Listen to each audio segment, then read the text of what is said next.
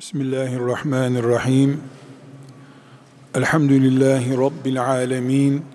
Ve salatu ve selamu ala Resulina Muhammedin ve ala alihi ve sahbihi ecma'in. Aziz kardeşlerim, Allahu Teala içimizden bizim gibi insan olan birisini bize peygamber olarak gönderdi ki biz insan olarak onun üzerinden Allah bizden ne istiyor?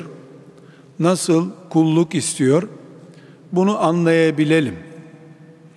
Allah bizim gibi bir insan değil de bir meleği bizimle konuşmak, bizi eğitmek üzere gönderseydi bugün yaşadığımız Müslümanlığı büyük oranda o melekten biz öğrenemeyecektik. Bir meleğin yaptığını yapmak, anlattığını anlamak bize zor gelecekti. Allah rahmeti ile muamele buyurup bizim içimizden bir insanı bize peygamber olarak gönderdi. Babası vefat etmiş, annesi ölmüş, öksüz bir yetimi insan halinden anlar. İnsanın meşakkatlerini kendisi de bizzat yaşamış bir insanı Allah peygamber olarak aramıza gönderdi. Biz de ondan din öğrendik. Dinin nasıl yaşanacağını ilk örnek olarak da onun üzerinde gördük. Bir insan bir babanın evladı ile konuştuğu şefkati ve merhameti çok rahat bir şekilde Peygamber aleyhisselam efendimizde bulabilir. Bir evladın babayı dinlediği gibi dinlemek isteyen peygamberimizde o baba şefkatini, baba ciddiyetini nasıl istiyorsa o şekilde bulabilir. Bir arkadaşla konuşmak isteyen Peygamber aleyhisselam efendimizi bir arkadaş gibi karşısında bulabilir. Bir eş olarak konuşmak isteyen erkeklerin dilinden peygamber öğrenmek isteyen onu iyi bir erkek, bir koca gibi dinleyebilir. Kadınları kadınlardan daha iyi anlayan bir peygamber görmek isteyen de sevgili peygamber aleyhisselam efendimize kulak vermesi halinde kadınları kadınlardan iyi anlayan, tarif eden, merhamet eden bir peygamber bulabilir.'' Bugün bizim Müslümanlar olarak belki de en çok muhtaç olduğumuz şey Peygamber aleyhisselam efendimizi içimizden biri bizim gibi bir insan dilimizden anlayan birisi bize merhameti bizden fazla olan bir peygamber olarak dinleyemiyor oluşumuzdur. Onun Türkçe değil Arapça konuşmasını aramızda bir engel kabul ediyoruz. Birisi tercüme etsin de dinlesin diyoruz. Tercüme sorununu hallettiğimiz zaman bu sefer karşımıza suni, uyduruk, bürokratik, gereksiz bir perde geriyoruz. Allah Kur'an-ı Azimüşşan'da size içinizden birisini peygamber olarak gönderdim buyuruyor. Sizi meşakkate sokmaktan şiddetle kaçınan bir peygamber olarak gönderdim diyor.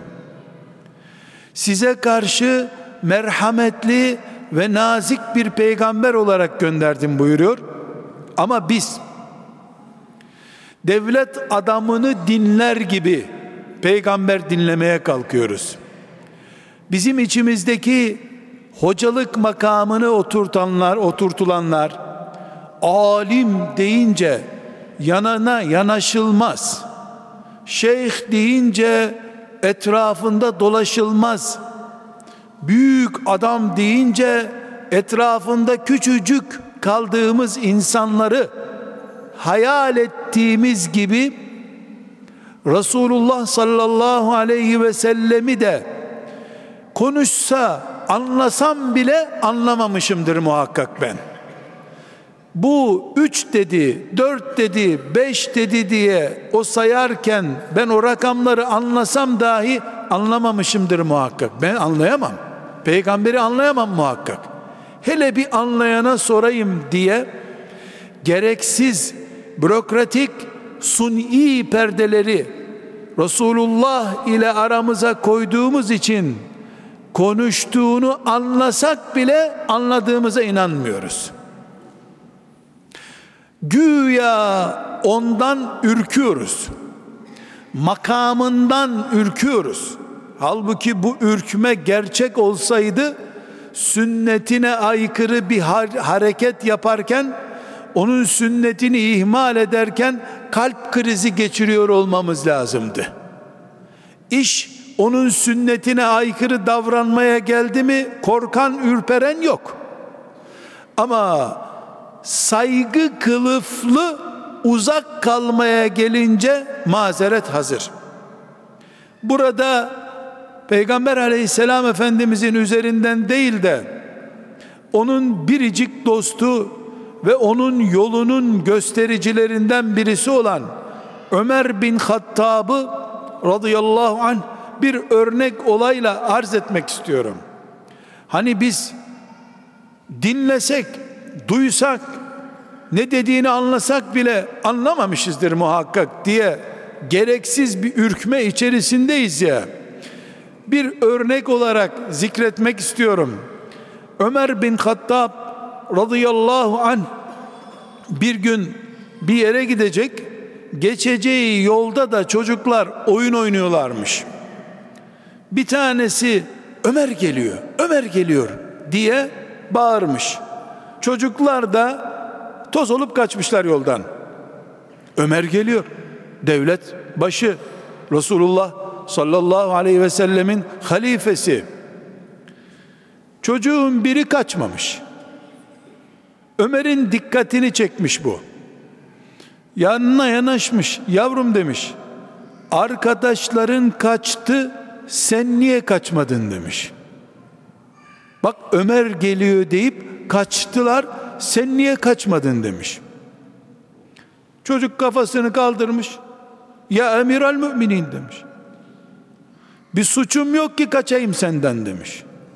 Yolda senin geçemeyeceğin kadar dar değil ki geç git buradan niye kaçayım ben demiş.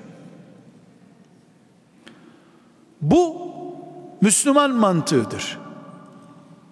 Resulullah sallallahu aleyhi ve sellemle iletişimimize bunu örnek vermek istiyorum. Bize konuşması için gönderilmiş bir peygamberi anlasak bile muhakkak anlamamışızdır diye şeytan bizden uzak tutuyor. Halbuki o kadınlara kadınlardan daha merhametli ve onların dilini onlardan daha iyi anlayan bir peygamber sallallahu aleyhi ve sellem. Çocukları çocuklardan daha iyi anlayan onların dilinden konuşan bir peygamber. İnsanların dertlerini insanlardan daha iyi izah eden birisi. Allah onu rahmetli, nezaketli, anlayışlı bir insan olarak aramıza koymuş. Bizim sorunumuz kulağımızı, gönlümüzü, gözümüzü ona çevirmekte tereddütlü davranmamızdır. Aziz kardeşlerim, bir hadis dinlerken bu ayrıntıya dikkat etmenizi rica ediyorum. Şimdi bir hadisi şerifini okuyacağız inşallah. Bu hadisi şerifi biz bana konuşsun diye Allah'ın gönderdiği peygamberimin sözü olarak da dinleyebilirim. Böyle bir kulakla da dinleyebiliriz. Camide oturuyorum. Bir şeyler konuşuluyor. Bağırıp çağıracak halim yok. Dinleyeyim diye de dinleyebiliriz. Veya hadis okunuyor ama bakalım benim idrakime uygun mu? Keyfimi bozacak mı diye yarı münafıkça bir uslupla da dinleyebiliriz. Ama mümin insan Resulullah sallallahu aleyhi ve selleme hangi gözle bakarsa o gözle bakıp hangi kulakla dinlerse o kulakla dinleyip o kalple teslim olduğumuz zaman Ebu Bekir oluruz, Ömer oluruz. Onun bütün dostları gibi olma şansını yakalamış oluruz.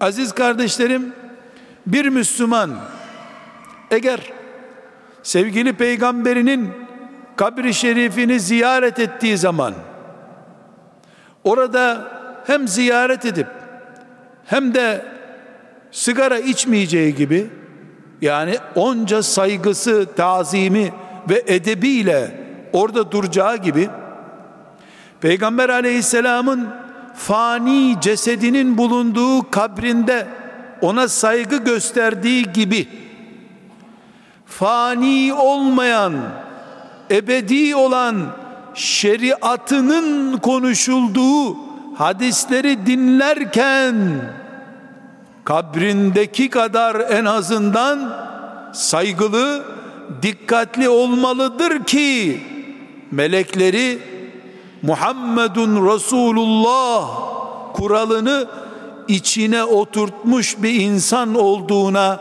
inandırıversin. Peygamber aleyhisselamın fani cesedinin bulunduğu kabri şerifinde saygılı, edepli, gözyaşıyla durduğu halde ebedi şeriatı olan hadislerin bulunduğu bir kitabı okurken o hadisleri dinlerken arkadaşı ile oturur gibi oturan birisi sıkıntılıdır. Bu sıkıntısı Peygamber aleyhisselamın gerçek kimliğini tanıyamamak sıkıntısıdır. Fani vücudu değerli, ebedi olan şeriatı ne olduğu belli değil. Bir peygamber olamaz ki. Bir hadisi şerifi hangi mantıkla dinleyeceğimizi anlatmaya çalışıyorum. Bir Müslüman Resulullah sallallahu aleyhi ve sellemi anlayamadığını söyleyemez kıyamet günü. Konuşmuştu ama ben anlamamıştım demek mümkün mü? Anlayamamak için canlı yeryüzünde yaşıyor olmamamak lazım. Hem yaşıyorsun, kulağın var, gözün var. Arapça bilmek şart değil ki. Artık cep telefonunun bile dillerden dillere nakil yaptığı bir dünyada herkesin her dili anında saniye içerisinde biliyormuş gibi anlayabildiği bir dünyada Mekke'de okunan ezanın okunuşundan bir saniye geçmeden İstanbul'da dinlenebildiği bir dünyada anlamamıştım kim kime inandırabilir kıyamet günü futbolun bütün dünyanın ortak dili olduğu bir çağda ezanı anlayamamak diye bir özür olabilir mi? Gençlerin hiçbir kelimesini anlamadıkları şarkıları, türküleri tramvayda yol boyunca dinlediği ve zevk aldığı anası selam verse bile şarkı dinlediği için güya anlamadığı bir şarkıyı dinlediği için anasının selamını bile duymayacak kadar kör şarkı dinleyebildiği zamanda insanların Resulullah'ın dilini anlamadım diye bir mazeret olamaz. Belki bu eski çağlarda olabilirdi. Dil sorunu dünyadan kalktı. Vakit ayırmak, ilgi duymak diye bir sorun çıktı ortaya. Bunun için biz müminler olarak Resulullah sallallahu aleyhi ve sellemi bir kere duyar, bin yıl o duyduğumuzda yaşar olmak zorundayız. Aziz kardeşlerim, bir hususu daha belirtmek istiyorum. Hepimiz ashab-ı kiramın Allah onlardan razı olsun. Ne kadar büyük bir değişim yaşadıklarını çok iyi biliyoruz. Çocuk katilliğinden bütün dünya nüfusunu bağrına basacak merhametli insan haline geldiler. Alkoliktiler Allah yasaklayınca alkolün en büyük düşmanı oldular. En cahil vasıflardan en bilgili insan noktasına geldiler. 10 asır 20 asırda da değil. Dün katil kafalılığından bugün merhametli bir insana dönüştüler. 24 saatten önce yani bir gün geçmeden önce kap karalıktan bembeyazlığa dönüştüler. Bu bu büyük dönüşüm ashab-ı kiramda şunu büyük harflerle yazar gibi söylüyorum. Haykırarak söylüyorum. Hepimiz bunu adımız gibi bilelim. Bu büyük dönüşüm peygamberi öldürmeye giden Ömer'in peygamberin en büyük müdafi ve en büyük yardımcısı olma süreci beş ay sürmedi. Beş saatte sürmedi. Sadece beş dakika sürdü. Beş dakikada dönüşüm yaşadılar. Bu adımız soyadımız gibi bilelim. Asla ve asla Peygamber aleyhisselamın duasıyla ve mucizesiyle gerçekleşmedi. Eğer duasıyla olacak olsaydı sevgili amcası için ne gözyaşlı dualar yapmıştı tutmadı. Bir mucize ile olacak olsaydı o mucize amcası için gerçekleşirdi. Ona 40 yıldan fazla hizmet eden amcası iman üzere ölmüyor diye mübarek gözlerinden yaşlar boşaldı da Kur'an senin sevdiğin üzere olmayacak her şey diye ona haber verdi. وَلَاكِنَّ اللّٰهَ يَهْد۪ي مَنْ يَشَاءُ Allah kimi hidayet dilediyse o hidayet bulacak. Sen istiyorsun diye değil ey peygamber diye ikaz edildi.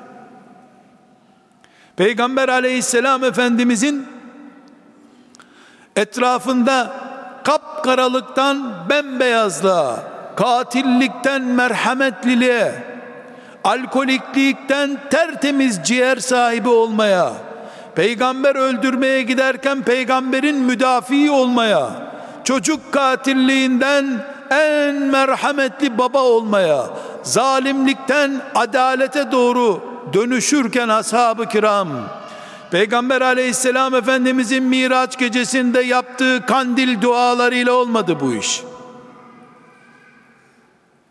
Peygamber aleyhisselam efendimizin iman etmeyenlere parmağını uzatıp parmağındaki bir mucizeyle hemen iman eder olmadılar. Hayır, ne dua ne mucizeyle değil. Kur'an dinleyerek Resulullah dedi ki diye hadislerini dinleyerek dönüşüm yaşadılar. Ömer bin Hattab'ı hepimiz biliyoruz. Öldürmek üzere evinden çıktı. Bana Resulullah'ı bulun ayaklarına kapanacağım dedi. Ama arkasından peygamberin gösterdiği bir mucizeyle değil aleyhissalatu vesselam ablası Fatıma ne yapmaya geldin diye sorduğunda işte sizin elinizdeki bu kitabı imha etmeye geldim dedi. Ver bakayım ne okuyorsunuz siz? Sizi sapıttıran nedir dedi. Aldı eline tesadüfen Taha suresinin ilk ayetleri rastladı. Zaten bir deriye ya da bir kemiğe yazılmış yazılardı onlar. Nedir bu yazı diye aldı. Taha ma enzelna aleykel Kur'an liteşka illa tezkireten limen yakşa bir iki üç ayet deyince dağ gibi Ömer yığıldı kaldı.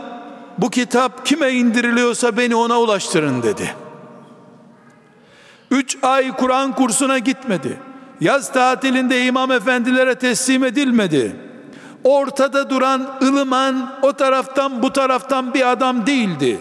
Peygamber öldürmeye namzet bir katil adamdı. Ya önceki gün ya bir önceki günde alkol kullanmıştı. Tertemiz biri değildi. Herkesin ürktüğü bir sert adamdı. Ama bir, iki, üç ayet demeden Kur'an eritti, mum haline soktu onu. Sadece Ömer mi? 120 bin kişi o ayetleri dinleyerek mum oldular 20 senede. Ne diyorsun be Muhammed diye konuşmaya başlayanlar onun sadece iki sözünü dinledikten sonra çok doğru söylüyorsun deyip önünde diz çöktüler. Bugün bizim camilelerde, camilerimizde, derslerimizde mukabele diye dinlediğimiz Kur'an-ı Kerim'i onlar da dinlediler. Ama Kur'an kulaklarından girip kalplerine, beyinlerine girdi. Hafızların seslerine, dekorlarına bakmadılar. Allah ne diyor ona baktılar. Aynı şekilde peygamberleri konuştuğu zaman Allah adına konuşan birisini dinlediler. Bu hadismiş. Bu filanca türmüş. Bu hadise karşı şöyle deniyormuş deyi vermediler. Peygamber elini kaldırıp bu yukarıdaki gök değil dağdır deseydi evet diyeceklerdi. Böyle bir şey demedi ama deseydi bile yahu bu göktür sen ters söylüyorsun demeyeceklerdi. Suyu bardağa döküp de bu su değil bu hurmadır diye zıt bir şey söyleseydi bundan sonra bunun adı su değildir diyeceklerdi. Teslimiyet vardı. Allah konuşturursa en doğruyu konuşturur muhakkak diye iman etmişlerdi çünkü. Biz bugün aynı dinin müminleriyiz elhamdülillah. Aynı peygamberin ümmetindeniz elhamdülillah. Aynı Kur'an kulaklarımızdan giriyor. Aynı peygamberin hadislerini dinliyoruz elhamdülillah. Belki de binlerce sahabinin hatta on binlerce sahabinin dinlediğinden fazla hadis dinleme imkanına sahibiz. Binlerce sahabi binlerce sahabi Kur'an'ın tamamının inmesini görmeden bu dünyadan çekip gittiler. Bakara suresinin indiğini binlerce sahabi göremedi bu dünyada. Deyim yerindeyse yarım Kur'an, çeyrek Kur'an dinleyip gittiler. Resulullah sallallahu aleyhi ve selleme devlet kurup teslim eden Mus'ab bin Ümeyr radıyallahu anh Kur'an'ın üçte ikisini dinleyemeden göremeden şehit olup gitti bu dünyadan. Ama Kur'an'ın üçte ikisini bile görmeden bu dünyadan gitti ama Kur'an devleti kurup gitti. Dinlediği on sure devlet kurup Resulullah'a teslim edeceği kadar büyük menfaat getirdi ona. 10 yaşında 20 yaşında hafız olmuş 10 bin sahabi yoktur. Ama 20 yaşına gelmeden kullan beni ya Resulallah canım sana feda olsun buradayım anamı babamı sana feda ettim diyen Sa'd bin Ebi Vakkas gibi binlerce yürek dolu genç Resulullah'ın karşısında durdu. Bugün biz Müslümanlar olarak Resulullah'a teslimiyetimiz sallallahu aleyhi ve sellem o söylediyse tamamdır değişimiz yüzde kaçtır bunu düşünmek zorundayız. Ölünce filancayı Ayşe ile beraber dirilt ya Rabbi Ebu Bekirlerin yanına koy demek kolay. Ama bu teslimiyet sahibi insanlarla ne kadar teslimiyet oranına sahip olduğu belli olmayanların aynı cennete konmasını istemeye yüzü olması lazım insanın. Müminler Resulullah'a aleyhissalatu vesselam yüzde yüz teslim olmuş insanlardır. Belki uygulamada yüzde yüzü yakalayamayabilirler. Uygularken yüzde kırklarda da kalabilir. Arızalar gösterebilir, yanlışlar yapabilir. Öğlen namazını dört kıldım zannederek üç kılabilir, beş kılabilir. Bunun adı hatadır. Ama Resulullah konuşurken sallallahu aleyhi ve sellem müminin beyninde binde bir tereddüt bile olmaz. Bütün dünyanın bilim adamları, ilahiyatçıları, hocaları, imamları, müezzinleri, müftüleri hepsi bir ağız olsalar da yahu bu hadis belki doğru değildir deseler mümin kulağı tıkanmış hiçbir şey duymuyor gibi hisseder Resulullah dediyse böyledir der. Beyaza kara diye olsa bile Resulullah kapkaradır o diye iman eder.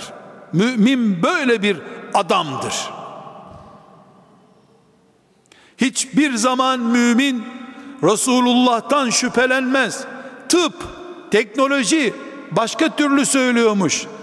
Tıp daha yeni yola çıktı. Ne ekmek fırınları yiyecek daha. Tıp gelişsin dur bakalım. Tıp kanseri önlesin. Kendisi bir hastalık olmaktan kurtulsun tıp. Ondan sonra Resulullah'a cevap versin. Sallallahu aleyhi ve sellem. Tıp kendi canını kurtaramamış henüz. Teknolojik hesaplar öbür türlü söylüyormuş. Kaç kuruşluk teknolojin var? İnsan öldürmek için icat edilmiş silah teknolojisinin artıklarından sen ev teknolojisi üretiyorsun henüz. Hala teknoloji insanı imha etmek için laboratuvar kuruyor. Böyle bir teknolojiyi insanlığı ve 18 bin alemi kurtarmak için getirilmiş, gönderilmiş bir peygamberin karşısında susturucu olarak kullanamazsın. Güçlü olabilir teknoloji ama imha etmek için icat edilmiş bir teknoloji bu tıpta kullandığı teknoloji bile önce savaş laboratuvarlarında icat ediliyor da artanı nükleer tıp diye hastanelere gönderiliyor. Tıp ve teknoloji hele bir kendisini aklasın bakalım.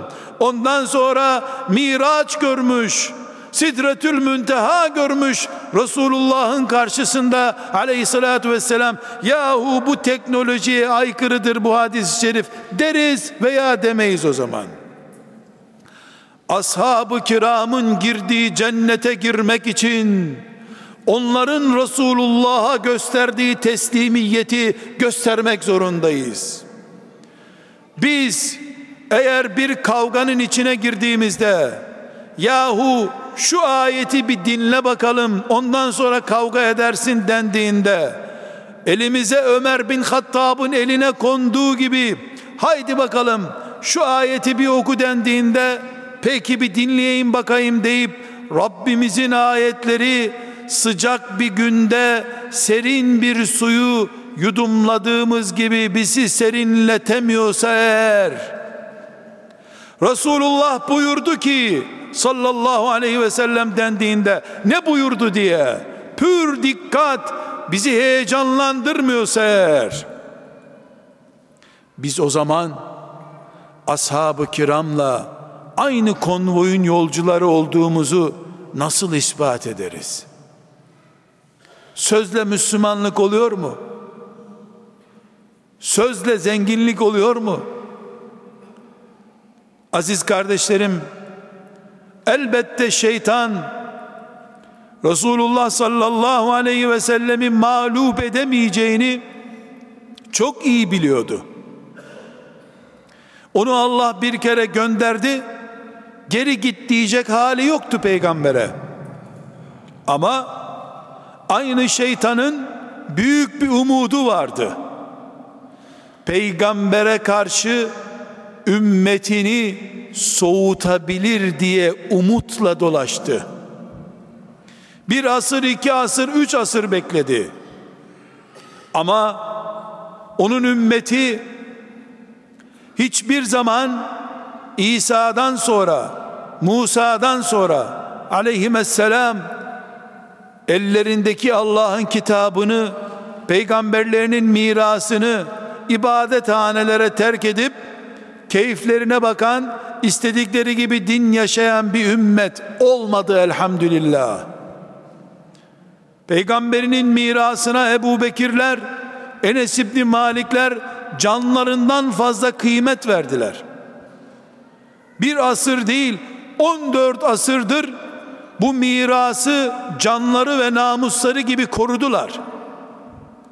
Şu kainatta 124 bin peygamberin tamamı dahil olmak üzere sayısını Allah'tan başkasının bilmeyeceği kadar büyük oranda varlıklarına iman ettiğimiz meleklerin her biri dahil olmak üzere Muhammed ismi kadar salavatla, saygıyla ve selamla anılan bir isim var mıdır bu kainatta? Biz bir ümmetiz ki 1400 küsür senedir çocuklarımıza dahi peygamberimizin adını normal bir insanın adı gibi anılmasına dahi izin vermemiş bir ümmetiz elhamdülillah. Hiçbir Müslüman bir kere olsun Muhammed dememiştir. Dese bir kere ağzından kaçsa büyük bir günah işlemiş diye vicdanen sızlar belki o geceyi uykusuz geçirir bir ümmetiz biz. Şimdi ağzı süt kokan çocukların çıkıp Peygamber aleyhisselam efendimizin adını salavatsız anabileceklerini zannetmiş olmaları sadece şeytanın 1400 sene sonra kuluçkadan çıkan yumurtasından başka bir şey değildir. 1400 senedir bu ümmet Muhammed dememiştir. Muhammed sallallahu aleyhi ve sellem demiştir. Adamlık Muhammed aleyhisselama Allah'ın baktığı gibi bakmaktır. Batılıların muharref dine iman eden Hristiyanların güya peygamberleri olan İsa'ya baktıkları gibi bakmak ise adamlıktır ama batıdan etkilenmiş adamlıktır o. Kültürsüzlüktür bu ümmetin kültürüyle değil bu ümmeti kökünden imha etmek isteyenlerin ki bu konudaki tecrübeleri de sabittir kendi peygamberlerinin kültürünü kökten imha ettikleri gibi bu ümmetin peygamberinin mirasını da kökten imha etmek için uğraşacaklardır. Bu tecrübeyle sabittir onlardan etkilenip onlar İsa Musa dedikleri gibi Muhammed, Ahmet, Mustafa deme cüretini gösterebilmişlerdir. Bu da adamlıktır ama başkalarının adamı olmanın adamlığıdır. Medine bağımlısı, Mekke yüreklisi hiçbir Müslüman tarih boyunca buna cüret etmemiştir. Aziz kardeşlerim, dil uçukluğuna neden olacak kadar enteresan bir örnek size zikretmek istiyorum. Muhammed ismi sallallahu aleyhi ve sellem bir insan ismidir. Bizim gibi fani bedeni olan bir anadan doğmuş yetim bir çocuğun adıdır. Peygamberimiz sallallahu aleyhi ve sellemin adıdır. Bu ismi bu ümmet salavatsız, selamsız, saygısız anmaz dedik. Anmamıştır dedik. Fıkıh kitaplarından akide kitaplarına kadar bu ümmetin kütüphaneleri bu kuralları izah eden kitaplarla doludur. Fani Amine'nin oğlu Muhammed'den söz ediyoruz. Annesinin adı Amine. Babası var, annesi var, çocukları var, torunları var. Pazarda dolaşmış, yemek yemiş, hastalanmış bir insan. Ama Allah'ın peygamberi. Böyle bir insanı Muhammed abi diye anmadı bu ümmet hiçbir zaman. Kıyamete kadar da Allah'ın izniyle andırtmayacak. Öyle Roma sıkıştırdı diye İsa'yı çarmıhta bırakıp gidecek bir ümmet değil bu ümmet. İdam edileceği zaman Muhammed'i kendi yerinde ister miydin diye soranlara değil kendi yerimde istemek benim kurtuluşum onun ayağına bir diken batması ile bile olacaksa vallahi istemem ayağına diken batmasın ben asılayım diyen adamları vardı onun sallallahu aleyhi ve sellem. Lakin aziz kardeşlerim Muhammed kelimesinden sonra salavat getirmek, peygamberime salat et, selam et Allah'ım diye dua etmek.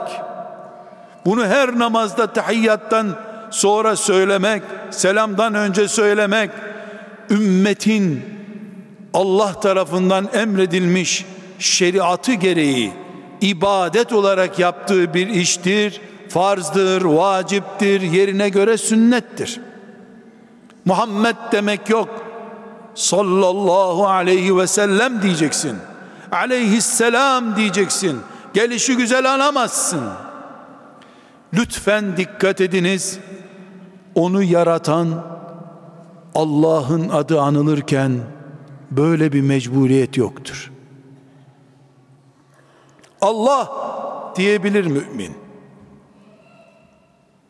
Sallallahu aleyhi ve sellem der gibi Celle Celaluhu demek mecburiyeti yoktur. Zikir olarak, sevap olarak, fazilet olarak vardır. Bunun için peygamberden konuşulurken aleyhisselam sallallahu aleyhi ve sellem siz anılmadığını görürsünüz. Ama şeriat kitaplarını incelediğinizde bakarsınız ki Allah diyor ki Allah buyurdu ki denir. Önünde bir ilave zikir cümlesi olmaz. Umumiyetle olmaz. Peygamber dedi ki diye bir kere yazmamıştır bu ümmet. Peygamber sallallahu aleyhi ve sellem buyurdu ki demiştir. Bunu da bu şekilde hürmet ve saygıyı da adamlık kabul etmişlerdir. Adamlık budur demişlerdir. Teslim olduğun kadar, hürmet ettiğin kadar, saygı gösterdiğin kadar onun adamısın. Kendi peygamberlerinin adını kütüphanelerde unutturan muharref dinlerin mensupları elbette benim peygamberimin adının da o azametle anılmasını istemeyeceklerdir. Kendilerine edindikleri adamları da bunu bilimsellik veya modernistlik kılıfıyla kılıflandırıp Muhammed dedi ki diyeceklerdir. Ama onun adamlığı Enes İbni Malik'in adamlığı değildir. Onun saygısı hiçbir zaman Ali bin Ebi Talib'in saygısı seviyesine ulaşamayacaktır. Çünkü kimin adamı olduğu konusunda sıkıntısı vardır. Bizim Peygamber aleyhisselamı dinleyişimiz, o konuşurken kulağımızı kabartmamız, onu gözümüzle bile dinleyecek kadar dikkat kesilmemiz çok fantazi bir saygıdan kaynaklanmıyor. Allah'ın böyle emretmesinden kaynaklanıyor. Bunu Müslümanlık olarak bilmemizden kaynaklanıyor. Şimdi ben bir hadisi şerif okuyacağım ey Müslümanlar dediğim zaman eğer o hadis paragrafına geçtiğimde benim sözlerimle o hadise başladığım paragrafı okuduğum sözler arasında dikkat kesilme, teslim olma, tamam ne denecek bakalım tarzında bir farklılık olmuyorsa bir sıkıntı var demektir. Çünkü şu kainatta Allah'tan sonra hiç kimsenin sözü peygamber dinlenir gibi dinlenemez. Ya da peygamberin sözü hiçbir insanın sözüne benzetilerek dinletilemez. Allah konuşmuştur, peygamberini konuşturmuştur. Bize de dinleyin ki kurtulasınız demiştir. Peygamber aleyhisselam efendimiz Kur'an okurken elbette elbette Kur'an okurken dinlenecek zaten. Ama okuduğu Kur'an değil bir nasihat konuşması yaparken yani hadis dediğimiz şeyleri konuşurken önünden bir iki kişi kalkıp dışarıda bir iş görmek için şimdiki deyimle telefonu çaldı da telefonuna bakmak için kendisine ait konuşma yaparken peygamber mescitten dışarı çıkanları Kur'an'ımız ne diyor?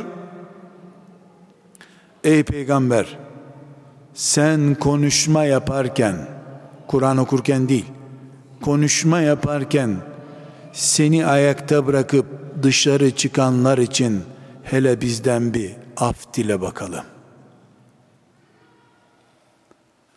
Ancak rahmeten lil alemin olarak gönderilen peygamber bu cahil affet ya Rabbi derse dışarı çıkmasının suçu affolunabilir. Peygamber konuşurken dışarı çıkan ben karşıyım bu senin dediklerine diyen değil. Onun sözünün bitmesini beklemeden, çıkabilirsin demeden dışarı çıkandan Allah söz ediyor. Onlar için hele sen bir istiğfar et bakalım. Çok ağır bir hata işlediler. Peygamber aleyhisselam Kur'an okuyorsa zaten Allah'ı dinler gibi dinleyeceksin. Dedi ki peygamber diye başlayan bir cümleden sonra da Allah'ın dinleyin dediğini dinler gibi dinleyeceksin. Bunun için değerli müminler şimdi bir hadis okuyacağız sözünden sonra alarm çalmalıdır. Hayat durmalı, kulaklar peygambere yönelmelidir. Aleyhissalatü vesselam. Hadisler bir amcanın nasihati değildir. Mekke'de çok muhterem, beyaz sakallı, yeşil cübbeli bir hacı amcanın nasihatleri değil bunlar. Hadis dinlemekle kimin adamı olduğumuzu meleklere gösteriyoruz biz. Bu hadis zayıf, bu şişman, bu orta boylu diyenler peygamberin sözlerini aleyhissalatü vesselam kendi sözlerinin çerezi olarak kullananlar yüzüne bakamayacakları bir peygamberin huzuruna çıkacaklar kıyamet günü bir saatlik bir konuşmanın hiçbir yerinde peygambere ait bir alıntı yok. Bir o şairden, bir bu tarihi mesajdan, filan şiirden alıntı ve bunun adı da din. Böyle din olur mu? Din Allah konuşur, peygamber konuşur olan bir yerdir. Onun dışındakilerin kahve sohbeti adı olabilir. Düğün muhabbeti olur. Aziz kardeşlerim, Resulullah sallallahu aleyhi ve sellem Efendimiz hiçbirimizin babası, hiçbirimizin amcası değildir. Hepimizin peygamberidir. Hepimiz onu peygamberimiz yani Allah'ın aramıza gönderdiği elçisi olarak bakıp dinleriz. Böyle olursa o bizim için rahmet sebebidir. Bunu becermeyi başta kendimiz ve sonra da sorumluluğunu taşıdığımız çocuklarımıza uygulamalıyız. Bu nedenle aziz kardeşlerim, bir kardeşiniz olarak sizin gibi Allah'ın rahmetine, mağfiretine muhtaç biri olarak söylüyorum. Çocuklarımızın Peygamber aleyhisselam efendimizin kaç yılında doğmuş olduğuna dair bilgileri bilmelerine sakın aldanmayın. Sakın aldanmayın. Bu dinde 571 uğurlu bir rakam değildir. Bunu bilmek bir ibadet değildir. Bunu bilen çocuk mücahit olmaz. Bunu bilmeyi öğretmenin bir manası yoktur. Sıcak yatak görmeden, eşleriyle bir bardak çay içmeye fırsat bulmadan, Allah'ın dini yücelsin diye bu dünyada iki gün üst üste sıcak bir çorba dahi içme fırsatı bulamadan gidişidir peygamberin sireti sallallahu aleyhi ve sellem. Bunu bilmek ve bunu prensip olarak çocuklara uygulamaktır asıl olan. Peygamber deyince önündeki bilgisayarı bırakıp nereden geldi bu ses diye peygamber kelimesini duyduğu tarafa dönüyorsa çocuklarımız şükür secdesine kapanıp elhamdülillah deyi verelim. Ama çocuklarımız 71'de doğdu, 632'de şuradaydı, 615'te buradaydı diye bize biyografi sayıyorlarsa bu ne o çocuğun karnını doyurur ne bizi sorumluluktan kurtarır. Siyer öğretmek kadar kolay bir şey yok ki.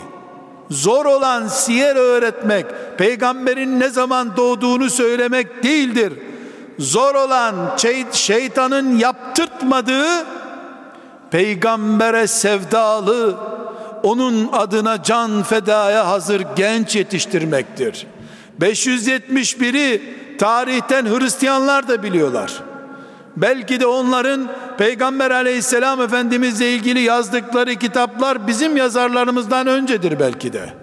Peygamber aleyhisselamın adını bilmek değil adına kurban olmaktır mühim olan. Adamlık budur. Bu adamları Allah arıyor. Bu adamlar Allah'ın kıyamet günü Muhammed Aleyhisselam'ın ümmetinden diye mahşer yerinde onunla beraber Havz-ı Kevser'inde buluşturacağı adamlardır. Bu mantık çocuk yetiştirme mantığıdır. Çizgi filmler, çizgi romanlar belki eğitime hazırlık için gerekli ama asla hedef değil, sonuç değildir. Bilakis mini bir tuzaktır. Velhamdülillahi Rabbil Alemin.